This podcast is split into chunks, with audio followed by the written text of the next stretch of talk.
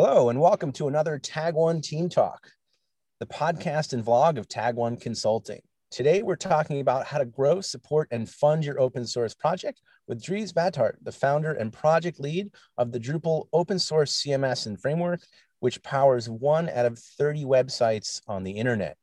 Dries is also the founder of Acquia, a startup that was acquired in late 2019 by Vista Equity Partners for $8 billion. That's billion with a B. and uh, uh, the Acquia Enterprise digital experience platform enables you to build engaging applications on top of Drupal. So, welcome, Dries. Thank you so much for joining us.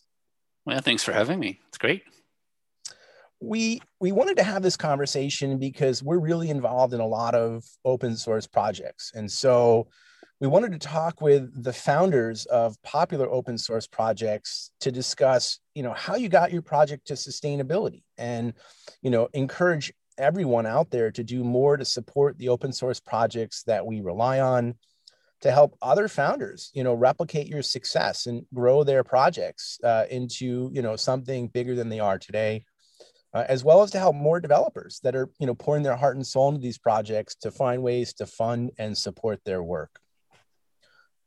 I'm Michael Meyers, the managing director at Tag One Consulting, and joining me today to talk with Dries are Fabian Franz, our VP of Technology at Tag One, who's also the Drupal 7 framework manager and core committer, and Kevin Jahns, the founder and project lead of YJS, which is an open source framework that enables you to add real-time collaboration to any application we have so much to talk about today with Dries that we broke this down into two segments.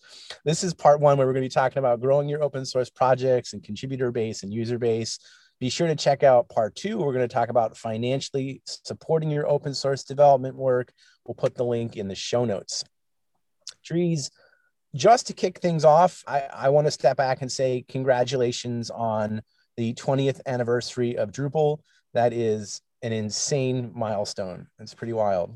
Yeah, thank you. Yeah, it's basically most of my professional career at this point, you know, and that's, that's... almost half my life that I've been working on Drupal. Yeah, so it's been uh, it's been a big part of my life. Obviously, you know, credit goes to all of the contributors. You know, tens of thousands of people that have contributed to Drupal and made it successful over those twenty years. But it's been a wild ride. We were kids when we first met. It's crazy. Yeah, we were. Well, you know, Drupal has done so much for for so many people and so many organizations, and I'm really grateful uh, to be one of those individuals that have meaningfully benefited from Drupal, both personally, you know, all the amazing people and friends that I've met, to professionally. The last, you know, 17 years, my career and finances have been based on Drupal. So I, I really want to thank you from the bottom of my heart, you know, on behalf of all those contributors you know, for everything that you've done, you know, the the sacrifice and hard work that you've put in over the last 20 years to to make this happen. you're welcome. Thank you. And I feel the same way. You know, I'm very grateful for all of the people that have been involved. So it's been a team effort. So I think we're all have been helping each other throughout the year. So it's pretty cool. It's an amazing community. When you first released Drupal as an open source project, what were your goals and expectations? Like in your wildest dreams did you think you know you know it would be anything like it is today? Like what, what the hell were you it's sort of an accident to be honest. So I, I didn't have a master plan 20 years ago. I mean basically i started drupal because i wanted to build an intranet application for me and my friends. And i picked php and mysql because at the time again 20 years ago these were kind of the new kids on the block. You know, these were like emerging technologies that were pretty cool. And so I started Drupal because on the one hand, I had an itch to scratch, as we say in open source. I had a need for a message board. And on the other hand, I wanted to learn about uh, these new technologies. So it was really born out of my own needs and desires. And there was never like this you know big plan like let's power one out of 30 websites in the world. The goal was like one website and to learn a little bit about php and mysql and, and some other web technology. So that was really it you know? I was kind of started by accident i would say on a on a whim. And initially i thought maybe i would spend a couple nights or something like you know again it wasn't like a big project even in terms of a personal project. It was just like let me you know slap some things together here and see what these things are all about and i guess it kind of spiraled out of control from there, you know, in a good way. We did a we did a series of podcasts celebrating, you know, the 20th anniversary of Drupal, and I've been interviewing, you know, a lot of people at Tag One that have been part of the community, you know, since the earliest days. And when I spoke to Jeremy Andrews, who, for those who don't know, is the founder of Tag One, he reminded me that 20 years ago he had this blog called Kernel Trap that was about Linux hacking, and it was popular and it would get featured on Slashdot a lot. And there was the Slashdot effect where it would inundate you with traffic, and you know the site would go down. And you were a reader of Kernel Trap, and you reached out to him and you said, you know, hey, you know, why don't you check out Drupal? And it's amazing. Not only did Jeremy check it out and use it, but 20 years later, Tag One is a you know a huge yeah. contributor and, and supporter of Drupal. So that that outreach had you know an unbelievable impact. Yeah. How did you first grow, you know, the the user base of Drupal? Were, were you reaching out to people like that all the time? Uh, yeah, well, I, I, would actually like. Well, first of all, like I'm looking forward to watch all of these uh, interviews you're doing, Michael, and I have them queued up in my sort of to watch list. And uh, I was out sick last week, so I haven't got a chance to to watch them yet. But I'm excited to to hear re you know rehear those stories. But Jeremy's story was amazing because, as you mentioned, he had a blog, Kernel Trap, and uh, I was also a small contributor to Linux and a Linux user at the time. And so I loved everything about it. And also at the time in Linux was sort of all the rage, you know, like people were talking about it all the time. And today it's still all the rage, but people don't talk about it as much anymore. It kind of disappeared a little bit in the background as it became literally infrastructure for the world. It was people like to talk about things that are cutting edge and, and sort of, you know, disrupting the status quo. And as things get accepted, maybe they become a little bit less interesting to talk about. But anyway, so Jeremy's site was crashing. And, and Jeremy may have told this story, I don't know, but site was crashing and I would reach out and I promised him like if you switch your site from I think it was PHP Nuke or something that he was using, another open source CMS or post nuke, I forgot what it was. I said, if you migrate your site, I promise you, your site will never crash again, oh. which was obviously kind of a salesy and marketing thing to say. And I had to convince him a little bit, and I even gave him root access, if you will, to you know drop.org, which was sort of the only or one of the few Drupal sites at the time, which is also kind of a weird thing to do. And eventually, Jeremy ported his site, and next time he was on Slashdot. Obviously, his site came down crashing. so my promise wasn't really a good one, I'm afraid. But we collaborated on making some improvements to Drupal based on sort of, you know, profiling and instrumenting that crash. And you know, Jeremy made some contributions um, and that's how he got involved. The next time his site was was fine. Anyway, to answer your question, like I would do that quite a bit actually. Yeah, I was trying to promote Drupal. It's hard to get your project off the ground and to get it noticed, especially back in those days where you didn't really have GitHub, etc., etc. You know, where you can easily find open source projects and and, and so yeah, we had a website and you had to make people aware of your system. And so I would email people. I would try and convince websites that I admired, like Kernel Trap, to switch to, to Drupal. And I would try to participate in discussions online and kind of promote Drupal, et cetera, et cetera. And it's funny because I kind of did that naturally in a way, like it, it didn't necessarily got training to do that. But then as I got more involved with startups later in life, it's very natural for startups to kind of, between quotes, buy their first customers you know making an investment to get these first customers like giving things away for free and that kind of sales and marketing tactics are are kind of part of the startup hustle and so in many ways i behaved like like a startup founder i guess trying to get drupal off the ground yeah wow it just um, came naturally were there others um, stories where you remember of someone you sold Drupal to? Do I remember other stories like that? There's there was so many. I don't know. It was any kind of well-known sites or anything like Kernel Trap definitely was. You know, so somewhat famous at the time. But like I got emails like that all the time. Like in 2006 or so, I would say. Like I remember MTV switching to Drupal, and there was no real Drupal companies at the time. There's a few, like the Lullabots, etc., were born, and uh, very often these people would email me, you know, and I, and they would ask me like, "Do you think MTV could run on Drupal?" and I would be like, "Yeah, it will."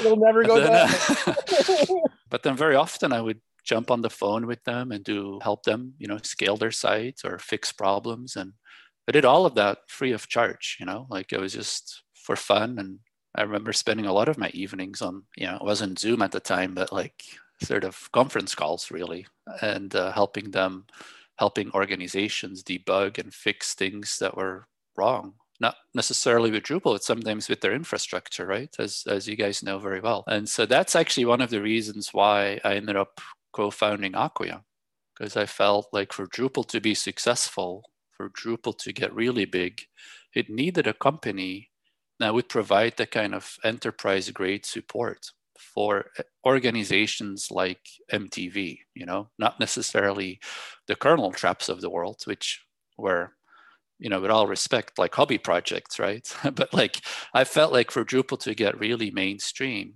it just needed to have that, you know, that commercial organization behind it that was kind of to Drupal what, you know, Red Hat was to Linux. That was kind of the original vision. Kernel Trap was definitely more of a hobby project. And talking to Jeremy, I was like, "How much revenue did you generate?" Like, he kept getting out of. He's like, "Couldn't buy coffee." Passion project all the way. So I think one of the things that really sets Drupal apart is its contributor base. You know, this really active and engaged, insane amount of people. It's it, it's crazy and you know, we spoke to Marijn Haverbeke, the founder of CodeMirror and ProseMirror, on our last open source leadership podcast, and he talked about how he created this great setup for himself. You know, he he gets paid to work on his projects, and he isn't looking to grow a community. You know, he he described himself as a control freak who doesn't want to deal with other people's code, and he's you know fulfilling he his ambitions. You know, he's he's got mm-hmm. exactly what he wants, and it's and it's amazing. So not every project or project leader wants to have a community. And, and while I wouldn't say that Marijn goes this far, you know, there is this concept of open source, but not open contribution on one end of the spectrum. Drupal is on the completely other end of the spectrum, mm-hmm. you know. So you took this really different approach. And I'm wondering, you know, did you consciously decide that you wanted to create a community of collaborators or did this just, you know, organically happen? Yeah, it organically happened, I would say. I mean, again, when to go back into time, right? So at some point, I was the only user of Drupal. In fact, it wasn't called Drupal. And uh, it was just a website, drop.org. And it was a little bit like a blog where I would write about things that were interesting to me, especially centered around the future of the web and emerging trends in, in technology. And it was also an experimental platform where I dabbled with emerging web technologies, like RSS was being invented. I was one of the first people to implement RSS feeds. People started blogging, and so I added a feature called Public Diary or Public Diaries to you know my site because it wasn't called blogging. It didn't have the name blogging back then. I also implemented a feature where other people could submit stories to my site, uh, drop.org, and then visitors could vote on those stories. And the best stories with the most votes would automatically get promoted to the main page. And so that was way before sites like Digg and eventually even reddit you know like so i was dabbling with a lot of these kind of ideas. And uh, anyway it was kind of an experimental platform. And that attracted people to drop.org that were interested in the future of the web. And they started making suggestions and like maybe you can change the algorithm to work like this or you know that kind of stuff.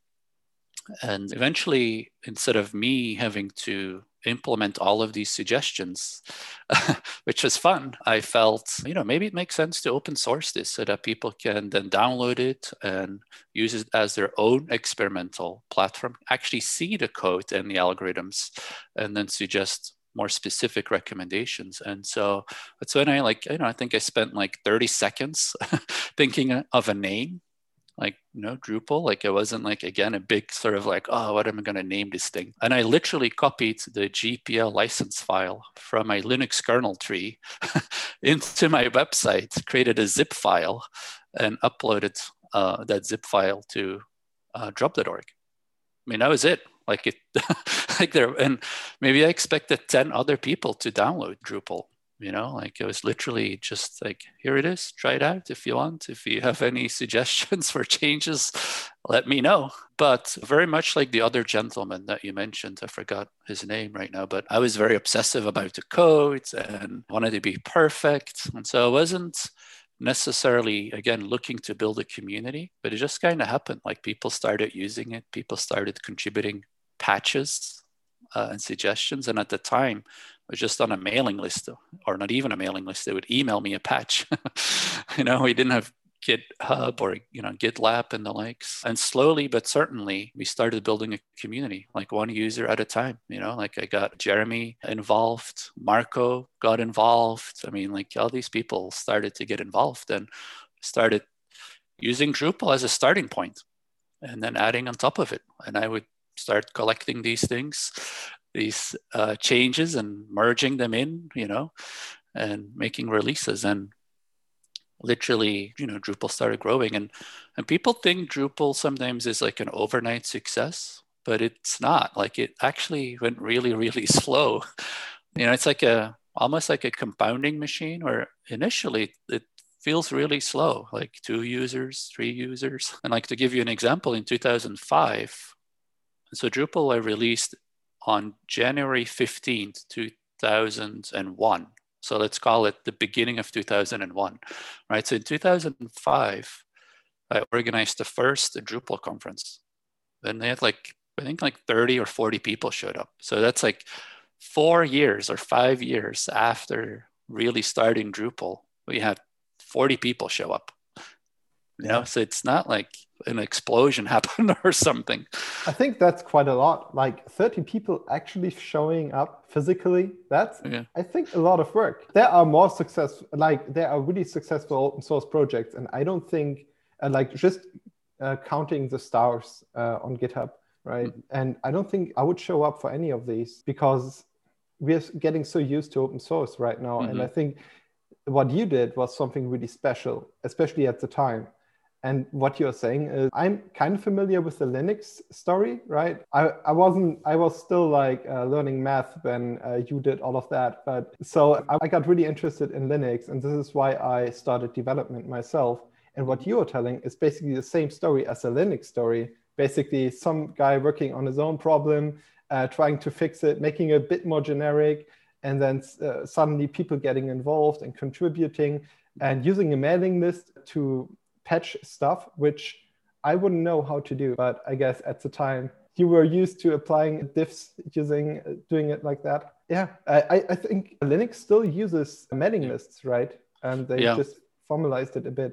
And this is crazy to me that uh, that you can do that. That's where I learned everything from. I was on the Linux kernel mailing list for many many years, you know, and so observed how Linux worked as a project. And yes, they would email patches, and you know, Drupal would use CVS actually back in the day, you know, and I think at the time, I forgot, but when I got involved, again, I was more of a lurker, although I did contribute a little bit to Linux, but, you know, I was a computer science, I studied computer science and I was really passionate about low level uh, software and still am actually. But anyway, so I was really intrigued in all of that kind of stuff. And I just looked at like how Linux and, and Linus Torvalds were doing things and I copied that model really. That was the starting point. Like I'm going to do things the way they're doing it because obviously they were the most successful open source project. And I even throughout my open source career, emailed uh, back and forth with Linus asking for advice and you know that kind of stuff. So he's been very helpful in a way in terms of how to do things and, and providing some guidance what guidance would you give uh, open source projects you know that are looking to replicate what you did on the community side? You know you said you said you know a lot of it grew organically at the start but then it really you know flourished and took off. Are there you know, things that stand out to you? Yeah i mean i think to to make a controversial statement, purposely controversial, I think, and to go back to an earlier topic that we discussed, right? So I think growing an open source project is like 80% sales and marketing. and so I say that purposely somewhat provocative, but you know, yes, you need to build great software. Everything starts with having great software and everything stops or fails with having crappy software. So I'm not, I'm not disputing um, the, the, the importance of great engineering work. But when I look at my history and, and what I've done, a lot of it is what I call sales and marketing, but it's I use the, the term loosely, right? But if you think about a project lead, you need to convince others to get involved. You know that's a form of marketing and sales. Like you have to inspire people to get involved with your project. Once they get involved you have to inspire them about the vision and where you think the project has to go. That's a form of sales and marketing. And so i think a lot of open source projects get stuck i think and not necessarily in a bad way because not every open source project needs to grow you know build a community but I think it's not enough to just kind of throw something over the wall, if you will, or to upload something or commit something to GitHub. You know, that's not going to lead to magically making open source projects successful, although the GitHub model actually helps you a lot compared to what we had back in the day when I started Drupal, where we didn't have that kind of thing. Um, we had things like SourceForge, and but it wasn't quite the same as as uh, you know as github. So anyway and i think and even like let's say at acquia it's the same thing. Like as a founder or an open project lead it doesn't really make a big difference. I think you're convincing employees to join your company. You have to convince them of the roadmap the vision for the company. You have to raise money from investors which you don't have that in open source but you still need to raise money often to sustain your open source development. So again you have to convince potential donors or investors, whatever you want to call that, to put money in your project or your startup. Again, it's a form of sales and marketing. Um, and so, anyway, I often recommend people like learn those skills, you know, if you can, like learn to be convincing, learn to be uh, articulate about your project and the value that it provides. I think it's a good thing for many technical people to to learn a little bit about. We're going to come back that to sounds... that in uh, part two. Oh, sorry, Fabian. Yeah, that sounds really good. Yeah, I in 2006 I was active in the KDE community, mm. like Linux desktop framework and that. And thinking back now in retrospective, a lot of uh, what one of my friends at the time did was was especially organizing such conferences, etc. And a lot of that, as you said, was fundraising essentially talking with the big companies like IBM and all of those and, and trying to essentially get them to fund the conferences and, and all of that. So that's a really interesting perspective. Yeah, and, that's, that's a good point. Like conferences is a, are a form of sales and marketing. Convincing Kernel Trap, convincing MTV, all kind of sales and marketing related things. I had another question regarding your community. When did you first feel either the need or it organically happened or when did it happen that you first gave out the first maintainer access? Someone else committing like giving up the control this point? Oh that's a great question. I have to actually look into sort of the the history of drupal about when that happened. But it i can tell you how it happened. Like i would constantly encourage people to get involved. And so people would email me like hey wouldn't it be great if drupal did this and my answer would almost always be, I would be great. How do you feel about building it or implementing it? And if you do, I'll help you.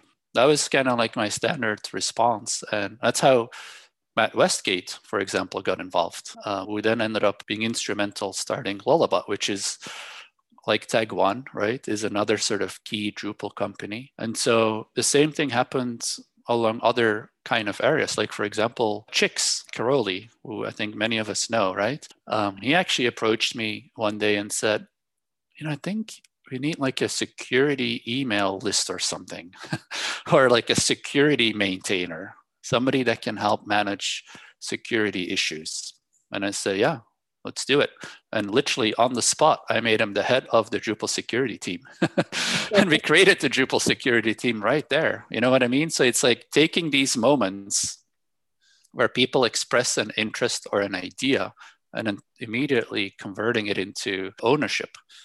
And I think that's been really important for Drupal because, and I think it's really important in open source because when people feel like a sense of responsibility or a sense of ownership over a part of a project, they're just going to bring often i'm generalizing but they're going to bring more energy to that you know? They're going to contribute more because like all of a sudden you're the head of the security team. Better do a good job you know? The stakes are higher when you like own it. And i think it kind of helped a lot. And so i would kind of appoint ownership of you know modules or whatever you know components we call it today along the way. But i don't know when that actually started started you know? And the other big thing that i i think i did really well at the time like all the other cms's they weren't really modular. I mean it's hard to believe right now but drupal was sort of the first modular cms where somebody could build a plugin or an extension or a module, as we call it. And that's game changing too, because I knew that was just better than all of the competitors at the time. And again, that goes to the point like you have to start with great software that's better than competitors, right? Otherwise, there's no point in marketing it. But anyway, that modular approach really created an architecture for participation because one of the things that happens is you, you get all of these people that want to get involved and they contribute things that maybe you don't want. like literally, people contributed all sorts of things. I'm like, oh, I don't know, I don't want that. but instead of saying no, period, I could always say no, but you can make it a module and it can go into the contributed module repository. It will be awesome. And often it was, right? And so it gave kind of this softer no, no, but you go become your own module maintainer and it will be a great plugin for Drupal. And so again, that also created ownership with thousands of people because I think we have like what 40,000 modules or something. And, and so that's that's a great thing to do for open source projects. Instead of being monolithic, you know, be modular and have an architecture of participation that invites others to participate and own things, whether it's part of the core like we do with maintainers and components where we have owners for all of these, or if you do it in your you know extension or plugin or module repository. That's really interesting. And in essence, you again took a startup concept, the equity concept of people owning a part of the company yeah. and providing to open source. First time I've heard about it in that context, so it was really nice to hear and very insightful. Thank you. Well, you're welcome what was it like when when Drupal became kind of more than you? You know, when you weren't sort of the sole decision maker. You know, you you brought in Gerhard for four or five, and sort of like the beginning of the core maintainers, and you know, you started handing over even more control, not just saying, you know, that should be a module, but like literally, you know, bringing on a team of people to help you run the core of Drupal. Was that, you know, liberating, frustrating? Both? It was all of those. It was it was necessary because it just became too much for me to do. Like literally was maintaining the web the servers where that or you know like that ran drupal.org i was writing most of the software still uh, most of drupal. I was doing releases. I was doing qa and I was also having, you know, a day job.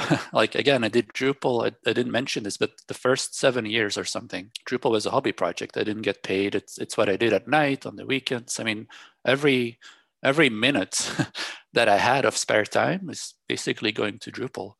And as Drupal grew and grew and grew, and like thousands of sites were using it, and hundreds of people started to contribute I, I couldn't i couldn't scale that anymore. And so i had to get people involved. Otherwise i would probably burn out or a project would suffer and fail. So i, I started scaling and it wasn't easy. It was hard to give up some of that control admittedly in the early days. Now it's easy. But i had to learn how to do that. I had to learn to trust other people, sort of with my baby between quotes, and uh, and I, and I and I think the way it worked is I, I would I would give ownership or parts of the control to the people that I really trusted. And that trust was gained over years sometimes. You know, people that contributed for many years that had shown um, that they were strong technical contributors, but also I looked for sort of the soft skills too. Like I always focused on finding people that, you know, kind of were even keeled and level headed, that were good communicators, that were nice, that represented, if you will, sort of the values of Drupal. You know, like it wasn't enough to be a strong technical contributor. You know, wasn't always perfect, you know, but ov- overall, that was really my goal is to not just look at technical capability and an amount of contribution, but also just that like how well did they contribute? And then also made a lot of, you know, call it bets, if you will, and up and comers too. I, I always liked doing that and I still do. I saw kind of people contributing and are so passionate and I saw them learn and grow so quickly. I would kind of try to empower them to grow even faster by giving them more responsibilities or a responsibility in the Drupal project. But I had to do it because otherwise, yeah, I think Drupal would have suffered from from you know like things would go too slow. And I, I, could tell because people would get more and more frustrated with me. Like they would submit or email and forgot a patch and i would sit there for weeks because I, I didn't get to it. And people started like sending reminders and like started like complaining. And it was just a sign for me like all right i get it. Like i need to like we need to create more capacity to process these things i think you know one of the things that we see a lot with open source contributors is you know is burnout. You know whether you become a victim of your own success or you know you're just so passionate about something you get so involved and everybody's hitting you up for changes and you know a lot of people I, I don't want to say crash and burn but need to take breaks from time to time and and some you know altogether just leave the project because they get so burned out you know you've done this for 20 years how on earth have you managed that yeah well it, i had like a burnout once i would say i don't think i've spoken about that publicly but at the time i was finishing my phd which had nothing to do with Drupal. And I was a few months from getting married. And we were also trying to finish, I forgot what it was, maybe Drupal 4.7 or something, which was a major release. And it was just too much. I was too much stress. And, you know, like I was, I had anxiety and like burnout feelings. And I decided to take a break. And I took a one month break and I communicated that on my blog, but I didn't say that I had a burnout or that like I was too had too much stress. I, am not sure I fully recognized those feelings either at the time, but I also didn't feel comfortable being so public about it. And by the way, this was I'm gonna say I don't I don't even know it, like 15 years ago. So er, you know early on, let's say in Drupal. So I, I definitely had that, and I learned a lot about myself. And I mean, I, I do believe humans learn how to push their limits. And unfortunately, sometimes you have to go in the red too much to learn what your limit is, you know? And that's what happened to me. Like I, I pushed myself too much and I just like, like physically I had issues because of that. And uh, but I also know that over time my limit has kind of increased for you know rightly or wrongly. Like I feel like I'm able to cope with more and more and deal with stress better and better. And also I think, and this may be controversial, I don't know, but I also feel like maybe it is a privileged statement, but I think often burnout is also self-induced. I'm not saying it's always the case, and it, again that's why maybe it's very privileged to say but i think it's often people that are so ambitious that put so much you know that put their own bar so high you know like they do it to themselves in a way because they want to be so good at what they do. And i think learning how to manage that for yourself i think is so important. Now i understand not everybody has the luxury where they can maybe not give 200% all the time but you know, I think burnout happens when you push yourself too too much. I mean, it's one of the reasons why it happens, and it's a reason. That's one of the scenarios that you can control. So I always had to learn how to um, do that. And I think a big problem is how we were taught and raised, I think, or how the school system works. Because you go to school, you get homework, and the expectation is you complete your homework. You do everything on your to do list. But as you get into the real world, whether it's work or open source, the to do list becomes bigger and bigger and bigger. And our instincts, because of our education, I believe, are to complete everything on a to do list. And that's what actually causes often the burnout, in my opinion, versus saying, and that's what I do now, uh, that I've learned the hard way, is to say, I'm just going to focus on the most important things on my to do list. And it's okay if there's hundreds of other items on my to do list. And there are, I can tell you. It's okay if those things don't get done I don't care. And like learning not to care about those things, it's hard. And learning how to delegate them, obviously, too. I was never taught that. And unfortunately, I think too many people have to learn that the hard way. It's like you have, like, you're so disciplined about trying to get everything done on your to do list that it actually breaks you you know and then you have to make this mental switch like you know what? I'm not going to do everything on my to-do list. I'm only going to do what's most important and that i can control in the available time that i have. And it's really i got anxiety of not doing everything on my to-do list you know? Yeah definitely. I think another point you pointed to that earlier of uh, burnout is is wrong expectations essentially. You see for example one open source project being completely going off the ground like a rocket and you expect every project and your own also to need to behave like that. And so you think uh, you put like this wrong expectations and as you've already alluded to earlier the solution for that is to have a compounding mindset to know that everything is compounding and things start to grow really really slowly at the start etc and that therefore it's okay to not get everything finished and and and have every release perfect or whatever like that because it will take years anyway. So there's right. there's a time factor on your side. I think that's well said. I agree with that yeah.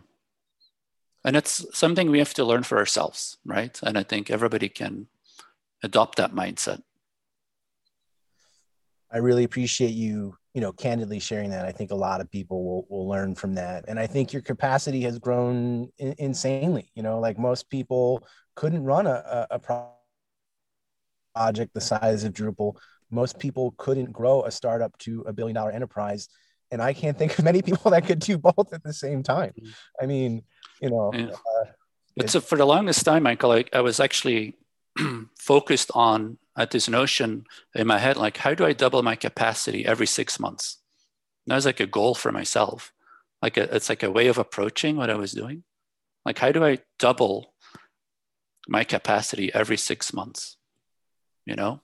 Because and that could by, be by delegating or by you know raising money and hire people. Like i, I really like again maybe goes back to the compounding notion but like kind of have to keep growing. And when you're, you know, when you're small, you're one person, you know, it's very different to double your capacity than when you're large, you know, it becomes harder and, and different. But I, I think maybe taking that lens on your life or on if you if you're interested in that notion, like how do you double your own capacity? What would you do? It's a good question to ask and then create an action plan for and try and execute it. I'm not saying it's easy, but it's um, it's a useful it's a useful thought process at least. I think everybody could use more time and and you know my to-do list never ends. Really really appreciate you know you joining us Dries. To our listeners make sure you stick around and check out part two of this conversation where we're going to talk about financially supporting your open source development work. The links that we mentioned today will be posted in the show notes. Uh, if you like this talk please remember to upvote subscribe and share it with your friends be sure to check out past episodes of our Tag1 Team Talks at tag1.com slash tag team talks. And as always, we would love your input and feedback on this show and topic suggestions for the future. You can reach us at tagteamtalks at tag1.com. Again, Dries, a huge thank you. Kevin, Fabian, really appreciate you joining us. We'll see you soon.